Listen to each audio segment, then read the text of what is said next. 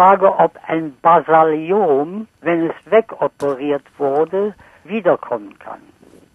Ja, ein Basaliom ist ein äh, Hautkrebs, der vor allem an solchen Stellen der Haut auftritt, äh, die immer wieder der Sonne ausgesetzt sind, also zum Beispiel im Gesicht. Das Basaliom ist eigentlich eine gutartige Erkrankung. Es kommt ganz, ganz selten vor, dass diese Krebszellen sich im Körper ausbreiten, dass sie also Tochtergeschwülste bilden. Allerdings haben sie eine Neigung, wieder aufzutreten nach der Operation, weil einzelne Zellen sich schon fortbewegt haben in das umgebende Gewebe.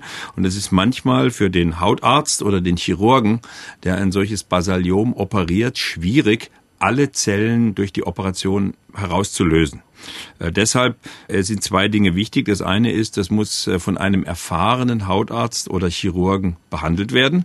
Und man muss sich nach der Operation regelmäßig untersuchen lassen, damit, wenn dieser Fall auftritt, dass es einen Rückfall gibt, man den frühzeitig fassen kann. Es ist auch wichtig, dass der behandelnde Arzt eine Gewebeprobe entnimmt, die vom Pathologen untersucht wird. Denn der Pathologe kann eine Einschätzung geben. Ist wirklich alles raus? Ist der komplette Krebs entfernt oder muss ich damit rechnen, dass vielleicht was zurückgeblieben ist? Insgesamt ist das aber eine eher gutartige Krebserkrankung, die kann man sehr gut behandeln.